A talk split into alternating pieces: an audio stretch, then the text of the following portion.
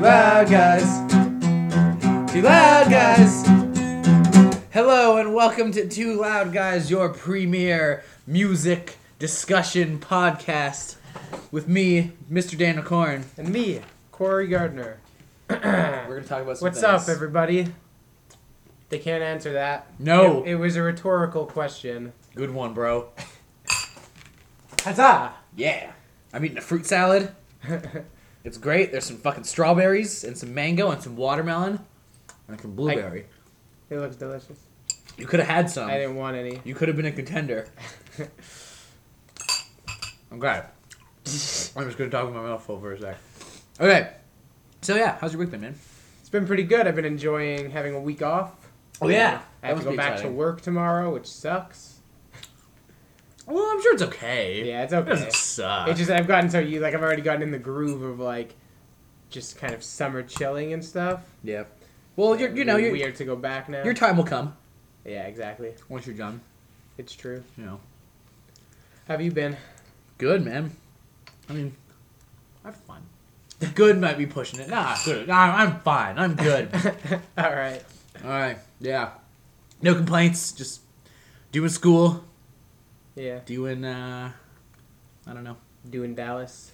What does that mean? Debbie does Dallas. Right. Doing Dallas like Debbie. Exactly. That should be a rap line. You should make it one. I should. Not gonna. Anyways, so uh, yeah, start, I started started my cover band Sweet. with the uh, with one of the guitars of Formalists. How is that? They're pretty good. We're looking for a singer. What are you playing? Um, some things. I'm gonna do it later because Mhm. actually, something that I'm gonna talk about is is relevant to that. Cool. Yeah. Uh, what else interesting happened? Nothing. I had a show a couple days ago. Pretty good. Where was With that? Formalists. Oh yeah. And on Saturday, we were playing with uh, the Jessica Stewart Few and Benefit of a Free Man, who are both like pretty excellent. Cool. Yeah, so that was good. And that's all I got. That was like the most uninteresting week, maybe ever. um, don't put up my headphones, man. You're gonna break them. See, you already where where did the thing go from? Oh, I thought it was already off. no, it wasn't. you asshole. Oh, what the hell, man? Where did it go? I don't know. You fucking some. You did something to it.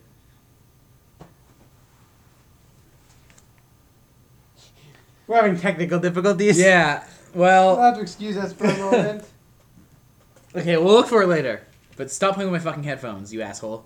Now I might not have headphones Dude, are to you use. sure that it wasn't already off of there? I mean, Because it doesn't just disappear.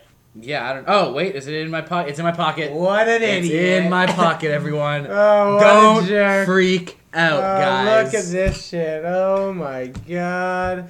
Oh my god.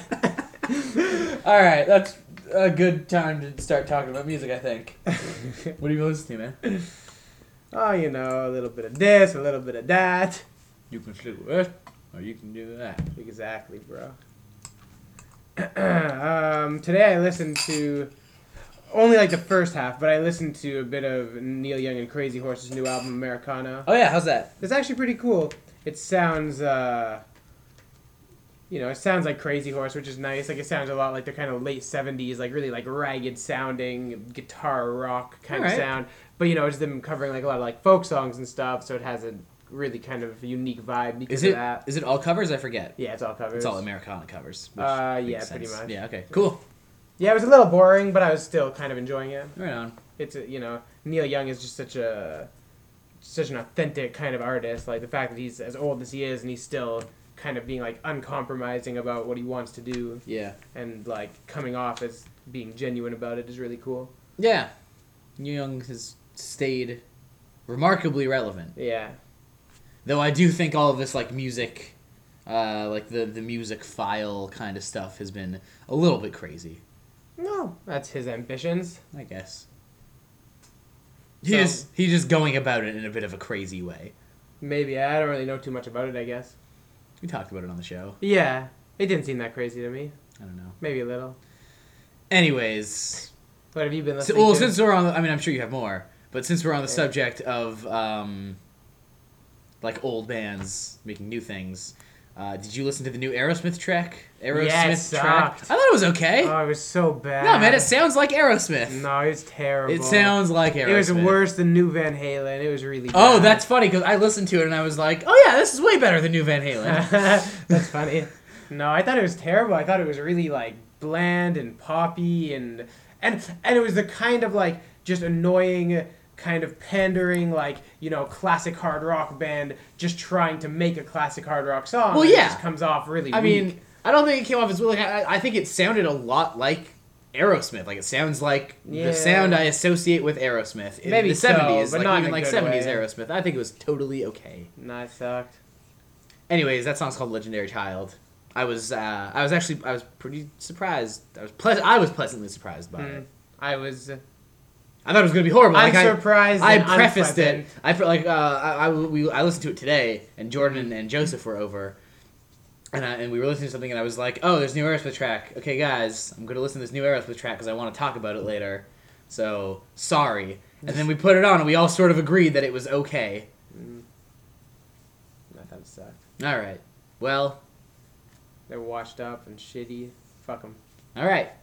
Well, speaking of guys who are not washed up and shitty, uh, I listened. To, I had to review Iggy Pop's newest album, Nice. "Après." How was that? Did you read my review of it? No, I You didn't know it was asshole. yet. I didn't see it. Yeah, put it on. Put it on Facebook. I didn't see it there. Come on, he's bro. your reviews. Look bro. at my Facebook every day to see if I have new reviews.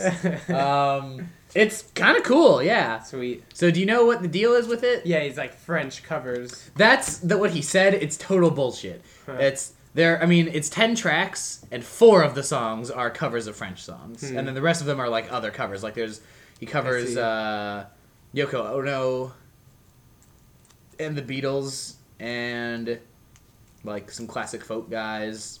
Cool. He does only the lonely. So it's just a cover album rather than Yeah. a French cover. And you know, album. he yeah, he does have four songs on there that are in French, Hmm. but that's it. cool. Um, It's good though. Yeah, it's, it's pretty cool. Like he's Is got like kind of standard rock instrumentation? no, like it's very like jazzy, sweet. That's kinda- kind of what I expected. kind of like dark and moody and jazzy. Did you listen to his last one that came out, Which one? What was that called? Préliminaires? No, I didn't listen to that either. So that one was also like that one was a lot more French than this one is. Like that one was all original songs, but they were all sung in French. Hmm. I haven't listened to that one either, but I feel like this one sounds a lot like that one. Hmm. Um, so yeah, it's just like this is like dark, moody, kind of jazz thing, and uh, yeah, and he's got a really good voice for that kind of stuff. Like, like Yeah. shockingly so. Like his his voice is like really like deep and rich. hmm Yeah, It's Iggy really good. A great vocalist. He's always Yeah. had that kind of like sinister, expressive voice. Yeah, definitely. But you know, it's always kind of high pitched, just because, or not, not necessarily, not like, not noticeably high pitched, but you know, it's got sort of like a normal timbre. You wouldn't expect it to be like the baritone that he that he sort of is on this album. Hmm. He makes a very good crooner. Yeah. Uh, I mean, I feel like that's something he kind of developed a lot in his solo career, like a song like, uh, you know, uh, "The Passenger" and yeah, "Night Clubbing" and all those kinds of songs. there's sort of like David Bowie stuff. It's a little Exactly, bit- it's a little darker, yeah, definitely, and he uses his lower registers. hmm for sure. Yeah, I like Iggy Pop a lot. I've- Yeah, he's a cool dude. I feel like I need to delve into his stuff more. I actually listened to Funhouse very briefly. Yeah, Didn't listen to the whole thing. I thought it um, was pretty cool. yeah, it's super cool. The It's cool because of the time that it came out in. Yeah, exactly. Um, I didn't love it from what I listened to. I also much heavier than the Stooges. I was listening. I was listening to it like pretty passively, hmm so I didn't really get it Yeah, enough. You know, but yeah. You kind of need to really listen to the Stooges. Mhm. Otherwise, it's just rock yeah, exactly. in the Um, background. Yeah. All right. What else you got? Um, I listened to another album today. I listened uh, for the because you know every now and then I end up listening to another like front to back Rush album. I did that Mhm. again today with uh, Permanent Waves. Ah. That was a good album. The first two songs are the best part, Um, which is Spirit of Radio and Free Will. The last track on that is Natural Science, right? Yeah. Oh, I like Natural Science. Yeah, that's a really cool track. I, I think it's an interesting album because it's very poppy and synthy and stuff. Yeah. But it still doesn't really abandon their more kind of like Yeah. epic kind of Like it's still got style. like you know Natural Science is nine minutes long and Yeah. Jacob's Ladder is like seven or eight. Yeah, and they just feel really kind of like proggy and Yeah. mystical and stuff. I was never big on Free Will to be honest. I don't love Free Will either, but I, it's a good song. Yeah, It's a good it's single. yeah I, I agree. It's no Spirit of Radio. No. But certainly not. yeah, I mostly just put that album on because I wanted to listen to Spirit of Radio, and I just kind of wound up listening to the whole thing. Cool. Ah, that's a great album. That's like one of my favorite rock albums. Hemispheres remains my favorite. All right, to understandable. this- to this point. Sure. I just love yeah Natural Science when they play it live they take out the awesome guitar solo.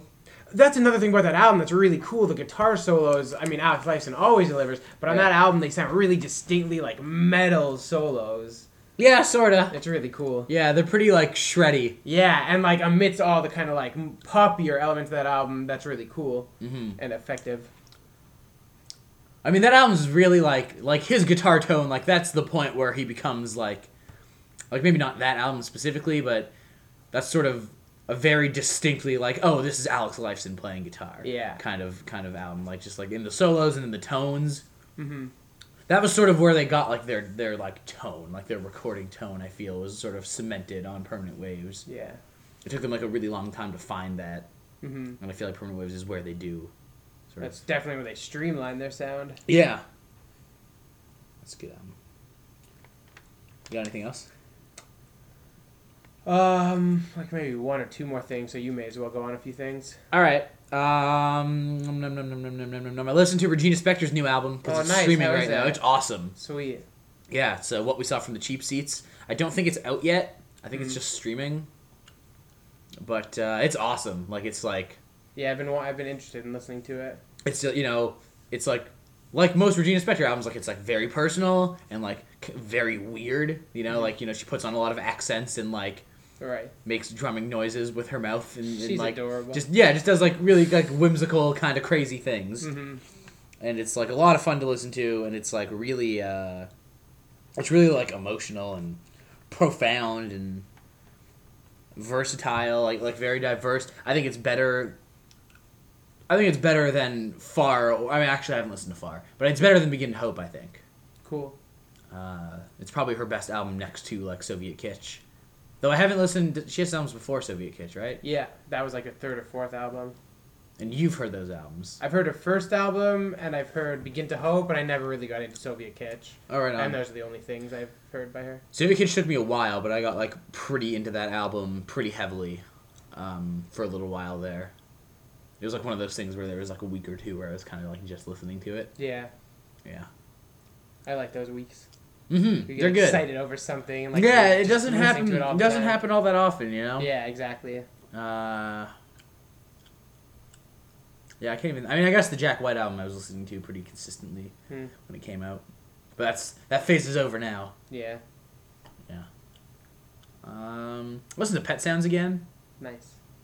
And the thing that I noticed about Pet Sounds, I talked, I told this to you yesterday. Yeah, let's pretend you didn't though. Whoa, we already broke that illusion. yeah, you're right.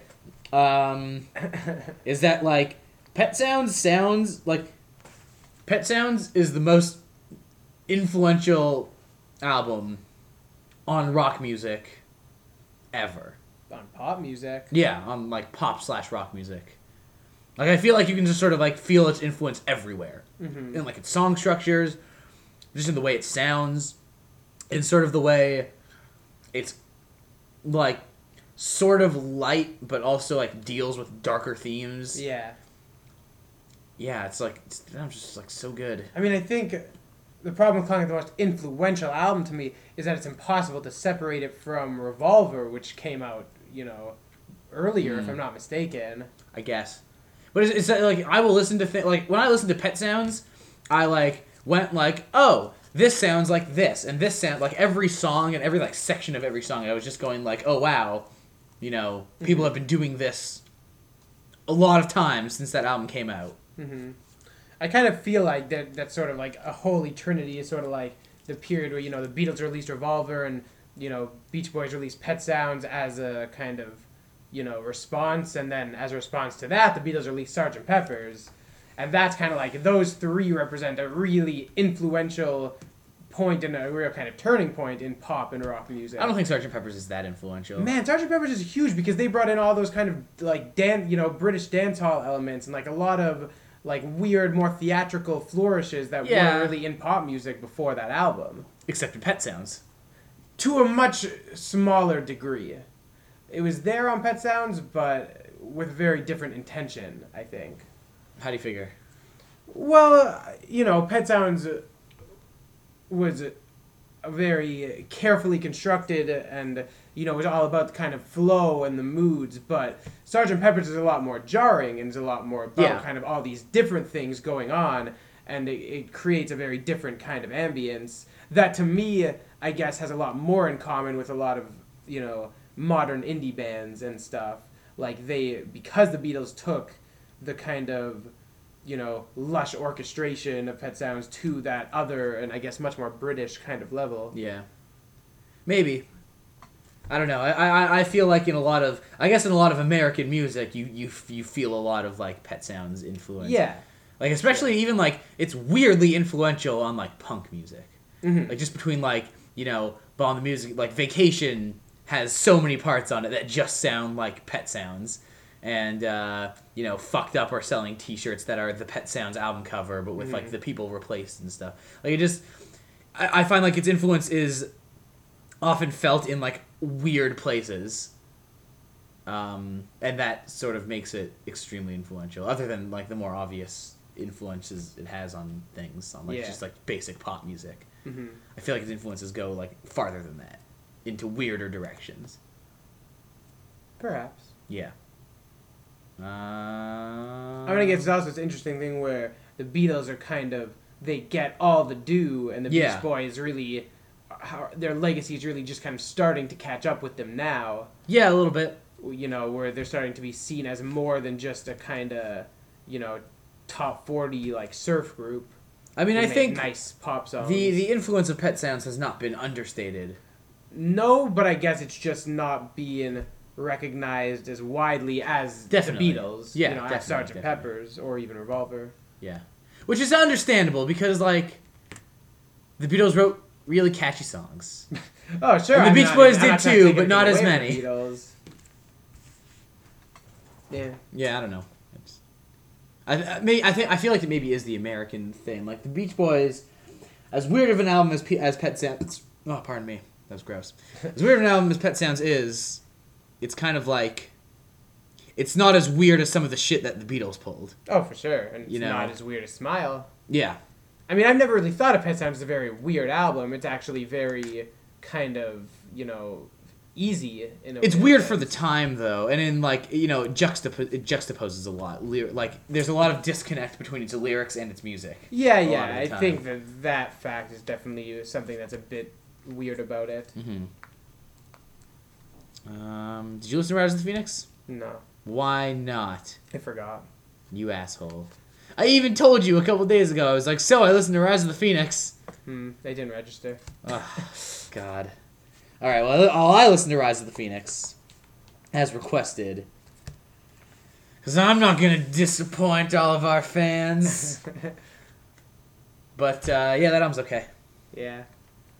It uh, the problem with it, like musically, it's kind of cool. Like they do some pretty neat things. There's like some really cool riffs on it, Hmm. and just like some good stuff. But it's just like not that funny.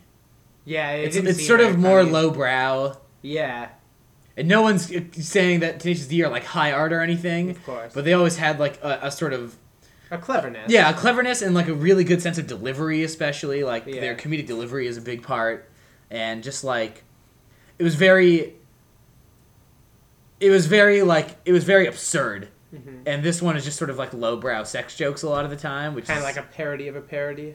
almost. It's weird. I mean, I was talking about like writing a thesis about Tenacious D, which I can't do because it doesn't make sense to my program. But there's just like so many. The way Tenacious D's career and the way like Tenacious D, Tenacious D's sort of story goes throughout their albums is so crazy. Because on the first Tenacious D album, like the personality of the band Tenacious D is that they're like this band that think they're pretty much the greatest band ever Mhm. but no one really knows who they are. Mhm. But they are just sort of like this like really diluted band, or they're in a universe where they actually are the shit, Right. and like these two fat guys are like totally. That's how I amazing. started their first album because it's like on the TV show they're those guys who Yeah. think they're the best, but nobody likes them. But on the album they actually become the best. I guess because they have like a band Yeah. behind them, and, and it's definitely it's definitely bigger. Um, but then and then on like, then Pick of Destiny brings in this whole like mythological element to like the fact that they are like literally endowed with magic, Mhm. and then but then this album is weird because those albums are sort of within their own like universe of like a universe where Tenacious D exists and is not a parody band but are a real band. Hmm. Like as opposed to the real world where they are very obviously like a band that parodies rock and roll even though they are still a good uh, like a great rock and roll band. Mhm. But Rise of the Phoenix actually like um notes the fact that they are a band in the real world and the fact that like the band is made up of this actor who has like who is like really famous right. and this like Right, other guy guess who when they isn't. did the kind of uh, you know like the promotional video for for whichever yeah, song it was. for um, they clearly acknowledged yeah. Jack Black is a is a big actor and stuff. yeah, it's just like really interesting the way they've sort of changed what the personality of that band is Mhm. and the way that has developed, and I think it gives like a lot of layers to their commentary, Yeah. And that's why I feel like I can write a pretty good thesis about Tenacious D. But anyways, the album is like so it's really short, but most of the songs are not that funny, which is the problem. It's like ah, it's like so so close. hmm And it's one of those things like I don't, I'm not even mad about it though because like I'm just I'm happy that there's more Tenacious D. I think Tenacious D are like just like a funny, cool band, Yeah, of course. and I think it's we good. all that, do. I think it's good that they're out there. Mhm. So it's like I don't feel like I'm disappointed even necessarily. Hmm. And there's some really good like Rise of the Phoenix. The song fucking rips. Deth Starr is pretty cool. The other interesting thing that's happened on the album is that they've actually like it's like because they've parodied sort of the bass rock and roll, a lot of the songs sort of are about like the fringes of rock and roll. Like it's like this song is like Spanish rock. This song is kind of like spacey prog rock. I think in a way that was part of why I wasn't really enjoying it because it sort of took away their musical personality a bit. Yeah, I don't necessarily disagree with that, but I think I just think it's an interesting development. Like Mhm. I agree, I it's not an album that I love. I probably like Pick of Destiny even better than better than I like Rise of the Phoenix. Yeah.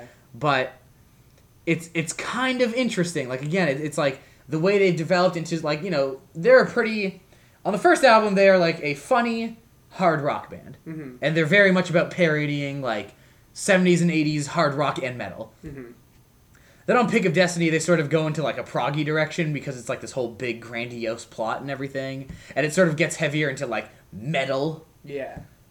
And then, but then it's it's like really interesting that in this, like there's there's a certain aspect of Tenacious D where they've actually reached a point where with Rise of the Phoenix they've parodied like every aspect of rock and roll, which I think is pretty interesting because it's like a really big genre with a lot of different subgenres and like a lot of different points and stuff. They haven't done a punk song. No, they haven't. You're right. But uh, I don't know. It, it's kind of interesting. Like you know, it ends with like this like kind of country ballad. Um, yeah, as I said, there's like Spanish rock and just like and just like prog and shit. What's are you like fucking? You look like really tired today. I'm a little tired.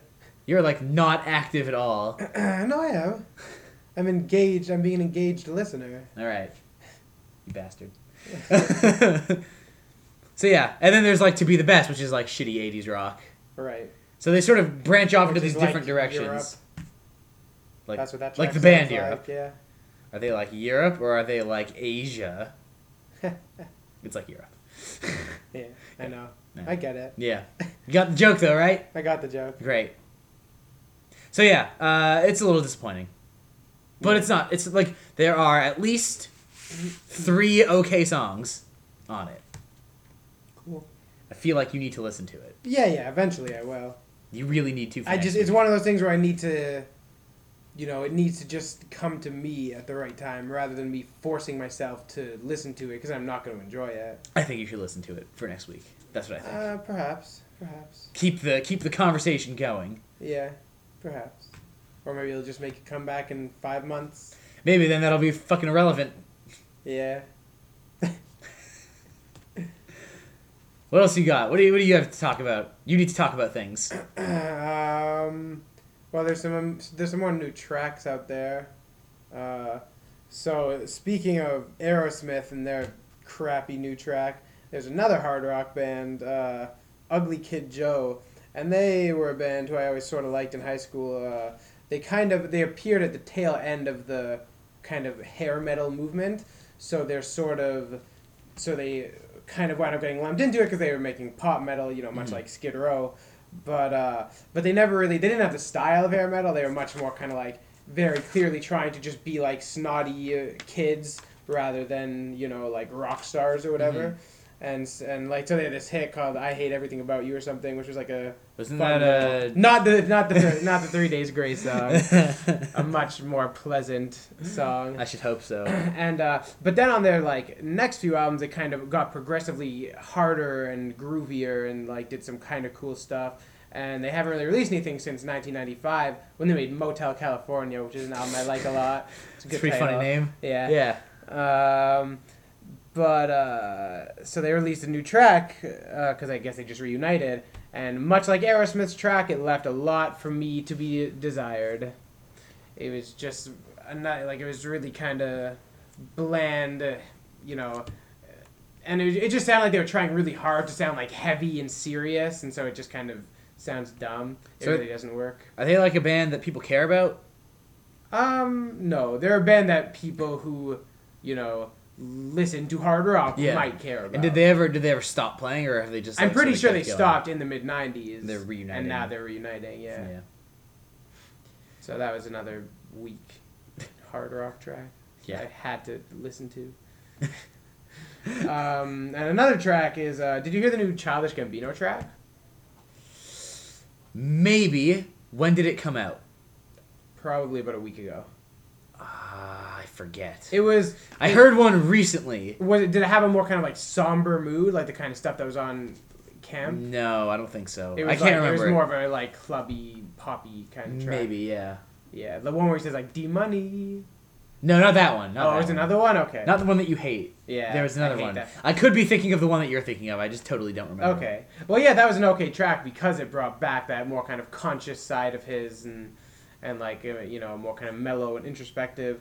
But you know, based on the tracks he's released from the album so far, I'm pretty worried that it's gonna feel too much like Camp Part Two and not like Donald Glover tries to make a better piece of art. Yeah, But it- but you've was a been good you've been uh, you've been pretty down on on Gambino. Yeah, way since down. Camp came out. Yeah. Yeah. Whatever. He's inconsistent.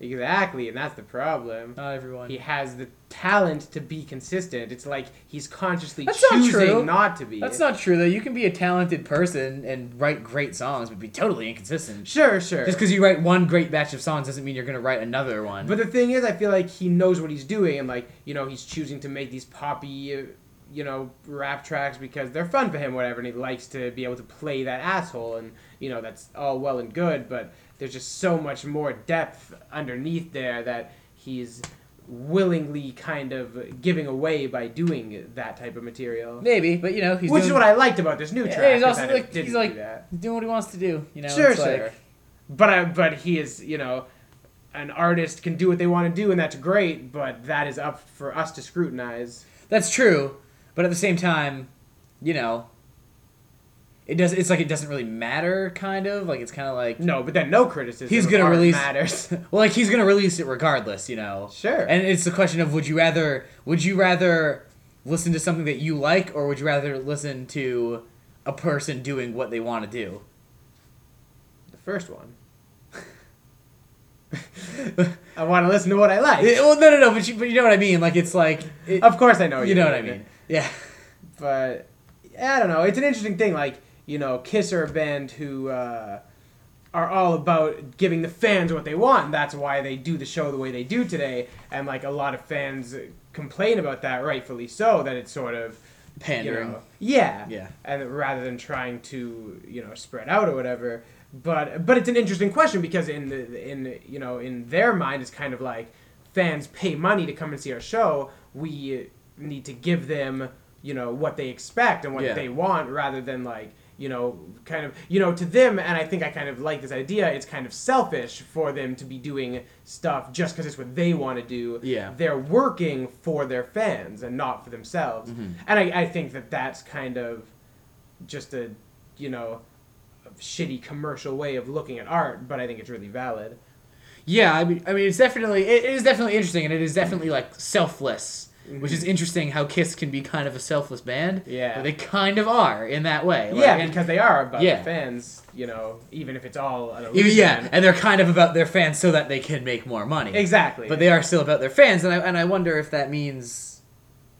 you know, if if releasing something so that other people will like it is a viable strategy for creating art. Mhm. And I guess you know anyone who releases anything is hoping people will like it, or else they wouldn't be releasing it. Yeah, but at the same time, there's so many classic albums that sort of were about the artist doing whatever they wanted and not really caring about the result. And at the time, those albums usually got panned, but they get back to you know. yeah, they I mean look, look that is true. I, I just finished reading "Eating Dinosaur" by Chuck Mhm. Klosterman, and he his, one of the first articles in there is about In Utero and about like you know Kurt Cobain saying that he does you know that he's like wants to make an album that no one will like, Right. and that's why it's so noisy and stuff, and saying that that's kind of bullshit because it's like, you know, a lot, a lot of musicians and stuff will be like, yeah, man, I didn't make this for anyone, I made this for myself, and that kind of thing, and it's like if you made it for yourself, why are you releasing it? Mhm. And I think it's it's a, it's a statement that gets made a lot by a lot of different artists, and Yeah, I think it's pretty much always bullshit. Like, sure, you know that doesn't make it any less artistic artistically credible by any means. You know, art people a lot of people enjoy art Yeah. and a lo- enjoy art made by other people, and that's not a problem at all, of course. Um, but like to say that you don't, that you actively like, that you are making music only for yourself is a ridiculous statement to make. Because if Mhm. that was the case, you wouldn't Yeah. put it out to the public. And I guess you know with a lot of those artists, they're kind of people who are working for uh, you know the record labels and stuff, and they so they're kind of trying to create an image of uh, you know sincerity or credibility or whatever by telling their audiences that they did it for themselves. Yeah, You know, and that yeah. it's so personal and. You know, they didn't do it because it's what the record label told them to do, or you know, because they were getting pressured from whatever direction. Yeah. And it doesn't mean like it's not personal. You Right. know, releasing it to the public doesn't mean that it's not a personal album, but you're very clearly putting it out into the public. hmm At the same time, I believe Kurt Cobain really was kind of genuine about the fact that, you know, he didn't really want to be a pop star. And Oh yeah, he didn't. And he wanted to make stuff that wasn't accessible and Yeah. kind of emulate his underground heroes. It almost seems like a mistake that Nirvana ever, you know, became successful at all, let alone the biggest band on the planet. Yeah. I'm not saying it's untrue that Right. he, you know, but I'm saying that like, you know, by the time by the time Nevermind came out, he must have been like like the, the solution of I want to like so Nevermind comes out and they get really big. And then you know, the solution and then he decides he doesn't want to be famous anymore. But the solution then isn't to make another album. The solution is just to like stop making music if you don't want to be famous. Yeah, that's true. You know, don't go make done. another album, and especially one with like Steve Albini, who like, despite the fact that he will make your album sound dirty, is still a huge producer Right. on a major record label. You know, Mhm. it's like it's a very contrary. Yeah. Also, Chuck Klosterman said something about like him driving around in like fancy cars, and it was like, well, if you don't want to be famous, why are you using this fancy car? hmm And he's not saying it's a bad thing. Like he's not Of course. he's not he's not judging him by any means. He's just saying like some of the things you're saying kind of not true. yeah. kind of run counter to the things you're actually doing. Yeah. And I don't mean this to say anything bad about Kurt Cobain because I obviously love Nirvana Yeah. and, you know, like Kurt Cobain. So, you know. Anyways, other things. Any more tracks you want to talk about? No, it's just the two. I Okay. Um, I listened. You might have seen this on Sputnik's. Uh, actually, I don't know. None. Neither of the. I should have done both of these albums earlier on in the discussion because I don't really have much to say about either of them. Okay. But Well, say we have to say. Yeah. What you want to say? so because of this covers band I'm doing, you know, we've been doing a lot of like '90s songs. Mhm. That's what we sort of started off on. We have we have about eight or nine songs that we know at this point. Cool. And one of the songs was um, "Teenage Dirtbag" by Wheatus. Do you know "Teenage Dirtbag"? I'm assuming you do. I've maybe heard it. Early two thousands. I'm sure. I'm just a teenage dirtbag baby. It was a pretty big song. I- I I, didn't really, I didn't really know it that well either.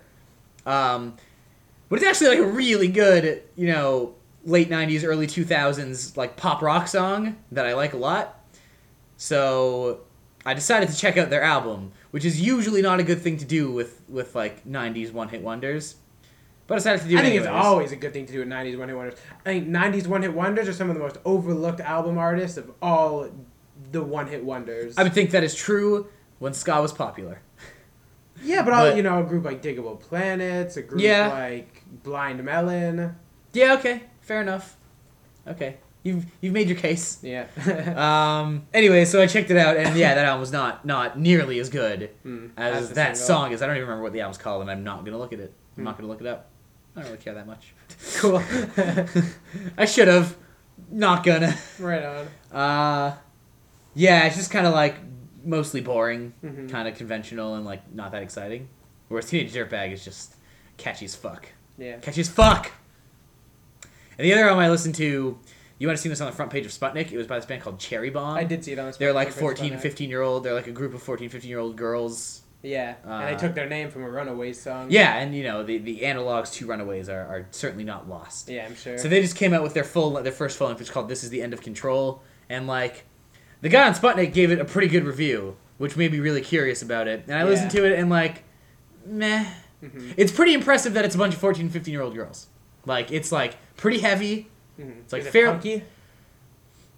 I was expect I was expecting it to sound kind of like the Distillers, and it sounds a lot more like sort of mainstream than that. Like Yeah, kind of like I'm sure they're a hard rock band. yeah, they're just band. they're they're like a hard rock band.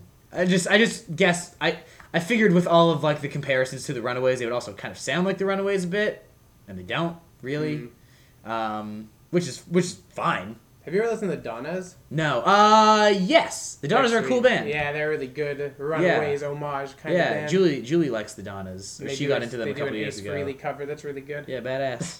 Yeah, the Donnas are a cool band. I've heard some of their things. Anyways, so yeah, Cherri Bomb, they're okay. Ch ch ch Like I didn't- cherry bomb. Yeah. It's a good tune. It is definitely a good tune. I've never really listened to the Runaways. They're pretty sweet. Like their albums are boring. probably but They're a cool. sweet band. Yeah. I kind of want to see that movie when it came out, Hmm. and then it didn't because I heard it wasn't that great. Yeah. Anyways, so yeah, I, it, like I think it's an impressive album, but not necessarily a great one. Cool. I don't really like the sound that they have. Hmm. It's very like mainstream rock. Right. Not really my bag. Nor mine. Mm-hmm. You got anything else to talk about? What's it to you? It's everything to me. Everything. You're everything to me. Corey Gardner. Do we kiss now? Will you marry me? oh, oh my gosh. Right. Yay! You heard it here first, everyone. the two loud guys are Two getting loud- married. so getting hitched. oh, what are we doing? I don't know. This is a weird episode.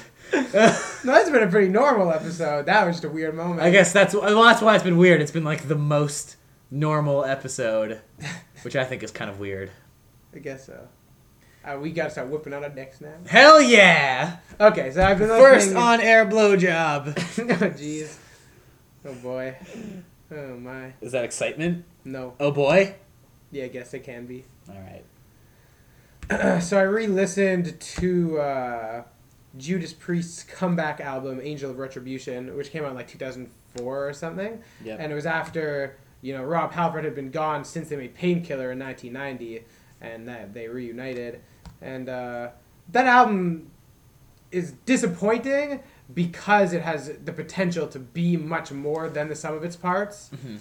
But as it stands, it's just an album with a few really good songs on it, which is impressive enough, kind of. Like, it's cool that they were able to make something that sounded that heavy, but not really pandering, and not really, you know, kind of sounding stale or anything, while still adhering to certain, to a very particular kind of Judas Priest formula. I think, firstly, the opener track, Judas Rising, is like one of the baddest ass tracks they've ever made. So that's cool. Uh, but then there's a ass, lot of tracks. badassest, Badassest. I don't baddest ass. know. Baddest ass track. I don't know. Anyways, But yeah, that's a good song, and uh, and a lot of the other songs in the album, or a few of the other ones, are kind of just a bit too poppy, and it's really unfortunate because it's like they're still really heavy, and they're still not poppy in the way some of the Priest's shitty '80s material was, Mhm. but they're just a little too, I don't know, like bland and melodic. Uh, but the best moments of that album, which I guess is still kind of unfortunate, all harken back to Painkiller in 1990, and none of them do are as effective as anything on Painkiller was. when was the album from again? You say? 2004.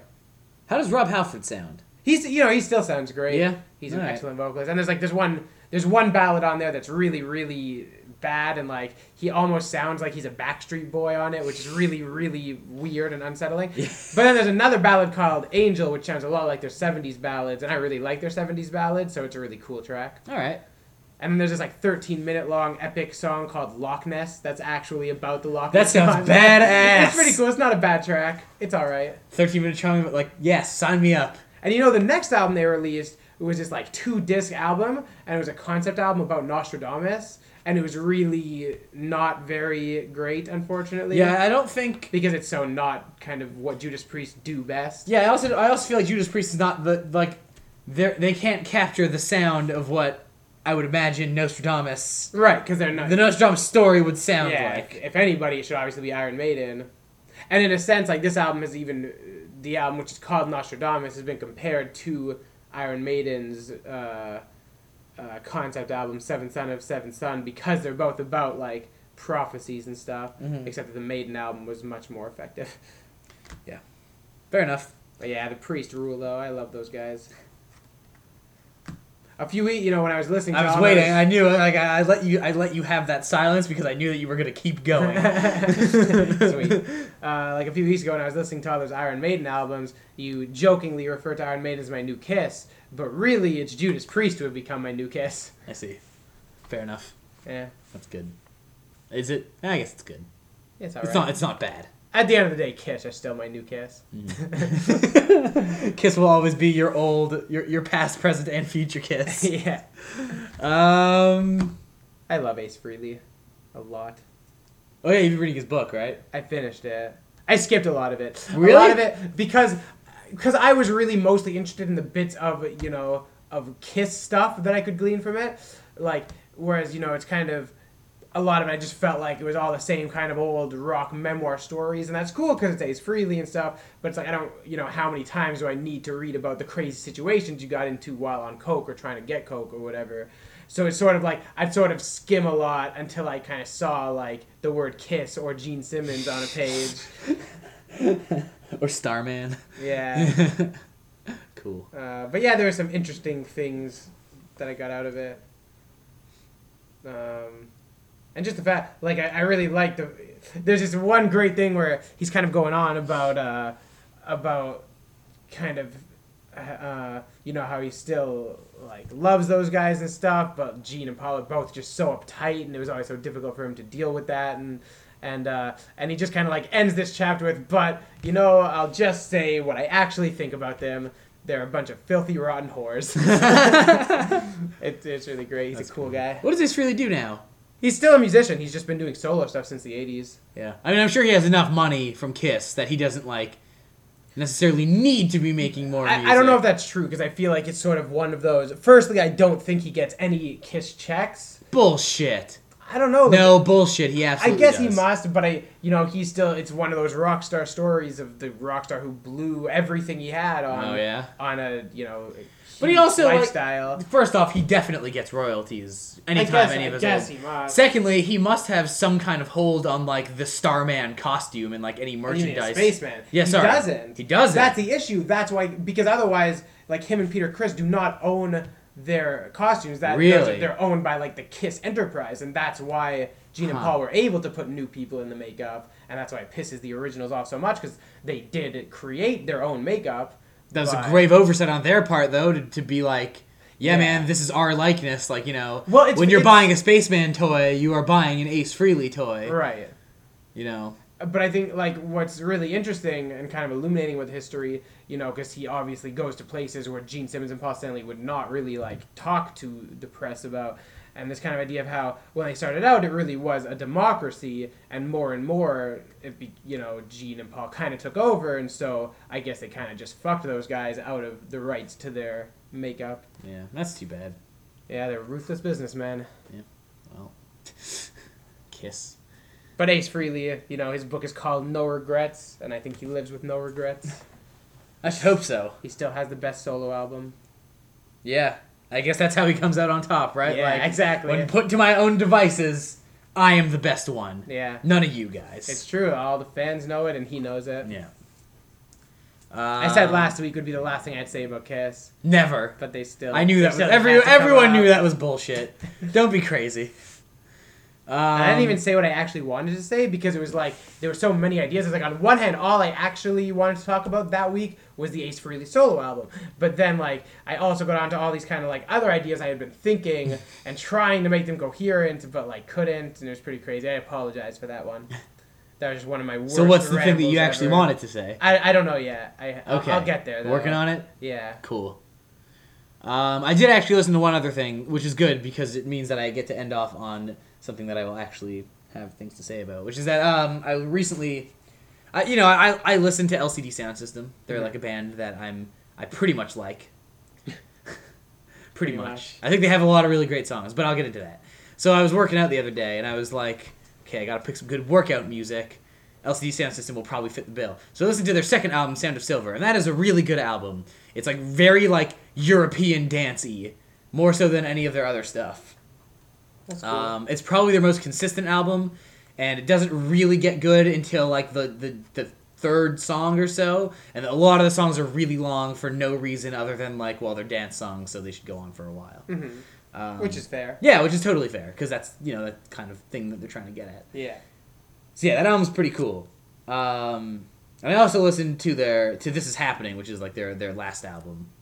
And that album's also like pretty cool. I, I find myself like growing like liking LCD Sound System more and more. Whereas I still feel, but I still feel like they don't. Most of their albums are not great. Mhm. They have three full length albums and one like forty five minute long track. That is also its own album, but it's kind of like, you know. Uh, I haven't listened to that one yet.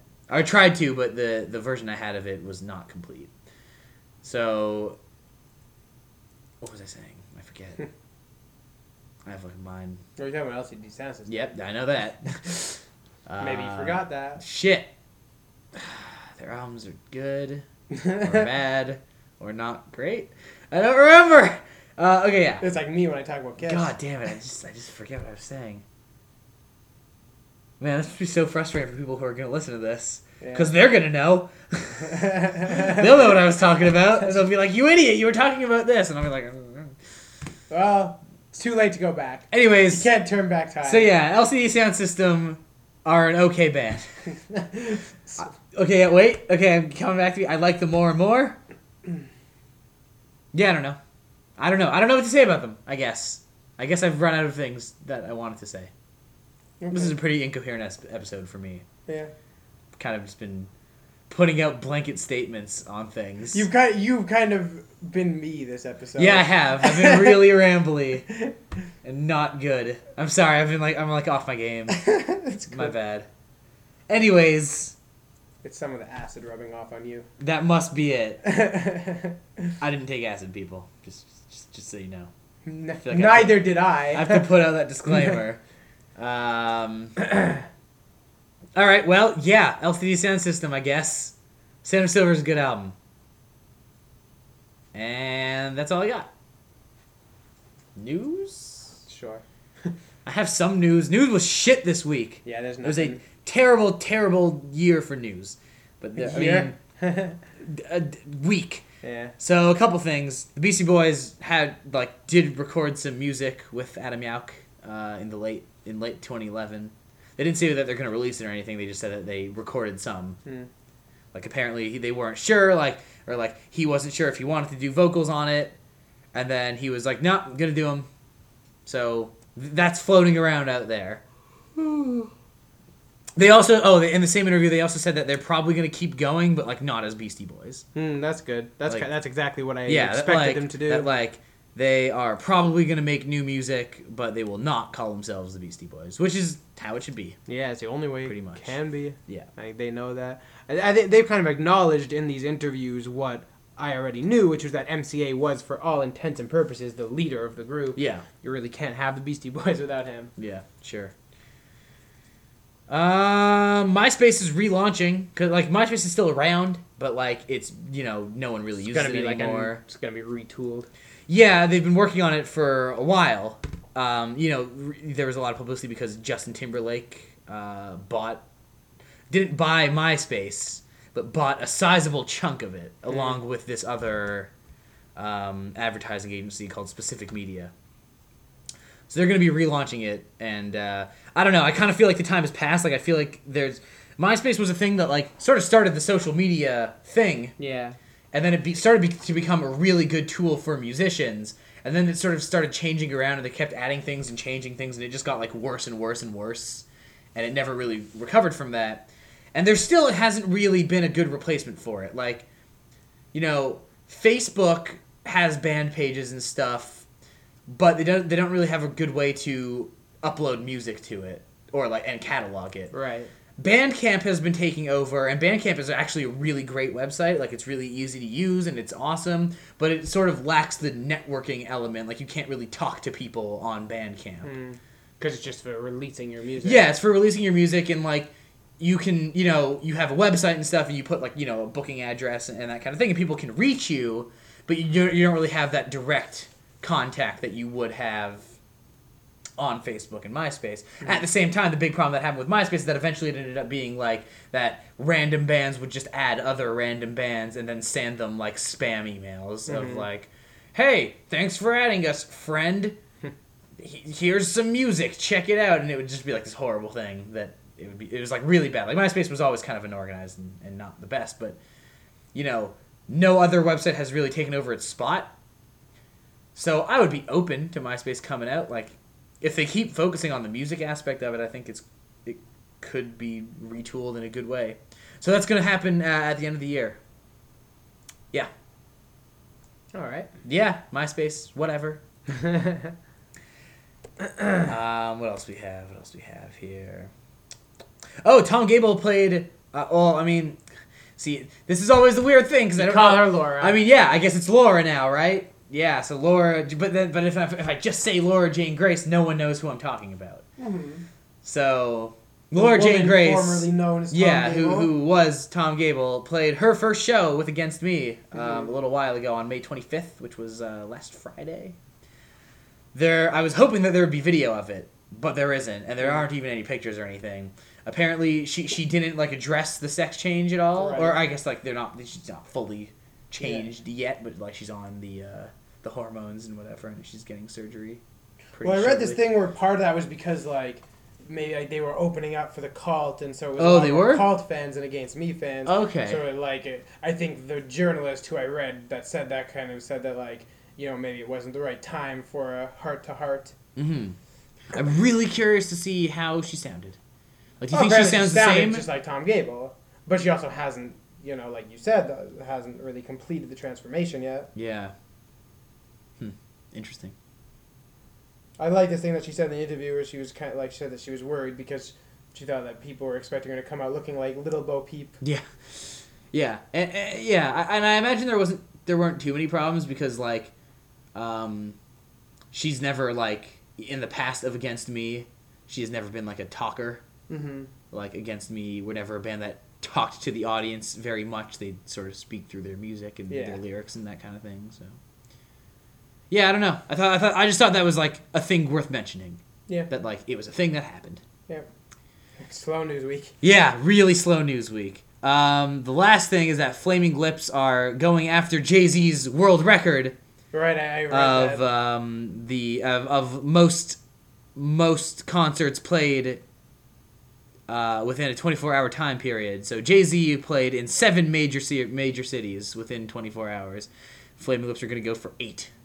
And they will be streaming it live. Streaming, I guess, the the whole 24 hours, I suppose, and Hmm. following them going from destination to destination, which is kind of funny and cool. Yeah. So that's gonna happen on June 24th. And uh, yeah, Flaming Lips doing more crazy shit Yeah, that's what they're all about and now. nothing of substance. Just as Tal put it, making music about acid. Yeah, it's it's weird. it is weird. I I, like it. I've come to really accept it, especially because I guess I was never a big Flaming Lips fan in the first place. But like, I'm totally cool with their new gimmick. I'm not really. I'm, I'm not yeah, really because cool with you're it a at fan of theirs, so I understand why you wouldn't. Because be. now, now it's like the Flaming Lips, like the Flaming Lips. What the Flaming Lips stood for in the '90s was like really cool, unique, like alternative rock. Mhm. Then in the 2000s, what they got known for was like really cool, unique, and conceptual, like adult pop music. Mhm. And now they're sort of like the Flaming Lips are just sort of like those wacky guys. Yeah, I Those guys hippies. doing wacky experiments. Yeah. And I just Yeah, I can understand why as a fan that would upset yeah, you. and it's just it's it's like a I really used to think it was dumb and gimmicky, but now, like, I sort of had to come around to realize I don't even like them that much, so I, so I'm cool with it. It's just I it's like it's a neat. weird thing. It's it's a weird thing to do after, especially uh, between like how cohesive of a band they are. Like all of their albums are very cohesive but sound wise, except for At War now. with the Mystics, which is a shitty album. Yeah, Um, I don't like that album. no, it's horrible. It's a bad album. but I really like. Uh, I always really liked uh, Radicals. Free Radicals. that song is horrible, but I like. It's a bad it. song, but it's a really yeah, funny song. yeah. Like I, no, there's some good. Like I like that. Um, you know, I, I've always liked the AAS song. Yeah, I think that song's song. cool. Um, Pompeii, um, Goddardung or whatever it's called is really good. Mm. The Wand is okay. I heard a track yesterday off of the Gummy Skull, Skull EP. EP? Was it good? I It was actually really cool I didn't track. listen to any of their EPs. I guess I should. I should listen to those EPs. It was, you know, it was a very kind of like electronic-y kind Sure. of track. Like it, like it sounded like the kind of thing you would expect this festival version, you know, this festival Yeah. hippie acid version of Flaming Lips to be playing. Yeah. But it's kind of neat. Yeah. Did I you hear about those EPs? White? Those EPs were at least real music. Yeah. So that's Yeah. good. Did you hear about Jack White's new record that he's trying to set? No. I don't know if this is a recent thing or if it's an old thing that I saw recently and I'm remembering as a recent thing, but it was that I think like in I think it's recent because I think it was like for his solo shows he's trying to set a new Guinness record for most metaphors in a show. How is that possible? What do you mean? Like, is that is that a record that already exists? Maybe, but if it isn't, then I guess he would be the first one to That set it. Just sounds like a joke. yeah, That doesn't sound like an actual thing. most Guinness records sound like a joke. That's a good point. I'll give you that much. Yeah. uh, so what would he do? He would just be like, "Oh, audience, you are like a sea." That's a simile. Oh, sorry. oh, audience, you are a lake of fire. Yeah, maybe. Maybe that- that's what he would do. That's I- sound, that's preposterous. I didn't really read the article. I just saw the headline. Well, you can't do that because headlines are never what the story's actually about. I guess. that rarely, if ever, happens. An entertainment But I don't know. That news. also just sound, you know, it's like that's Jack White being a shit disturber that he is. I guess he's not really that much of a shit disturber. But I mean, that's kind of like he's almost being like the Flaming Lips in the way that he's been kind of, you know, just presenting himself as this weird mad genius who just kind Yeah. of does crazy stuff. But then he also releases like really good albums. sure, sure. So you know it kind of evens out. but still, he is totally being a shit disturber by you know collaborating with the insane clown. Posse. I guess so. You're right. Like you know, he's not dumb. He obviously knows Yeah. the clout that you know who the insane clown posse hangs with. yeah. Exactly. Yeah, that's true. Um, Beck is Beck is actually releasing a, a, a single on on his label, like Cool. one of those like blue singles, I guess. Hmm. It's pretty cool. Oh yeah, I read about that actually. Yeah, that'll probably be okay. Yeah. Uh, I guess that's it. That's what we got for news. All right. Slow news week. What Oh. time is it? Well, hold on, hold on. We got an email. I don't know if I want to address it this week or next week though. Like well, we have we're the an hour time. in. Let's do it next week. Okay, we'll do it next week. Unless, So unless it's particularly relevant today. it's not. So sorry, Sammy. Let's say that. There was also there was actually some research that I wanted to do into it that I did not do. Okay. So yeah, next week we will have an email for sure, and that's all. So this has been too loud, guys. Um, if you want to follow along, we will have links posted up on twoloudguys.blogspot.com. You can email us at our um, email address, which is twoloudguys at gmail.com. And email us some questions or comments or whatever the fuck you want to email us. So, for May 28th, I'm Daniel Korn. And I'm Corey Gardner. This has been Two Loud Guys. We'll catch you next week. Same bat time, same bat place. Loud guys. Too loud guys.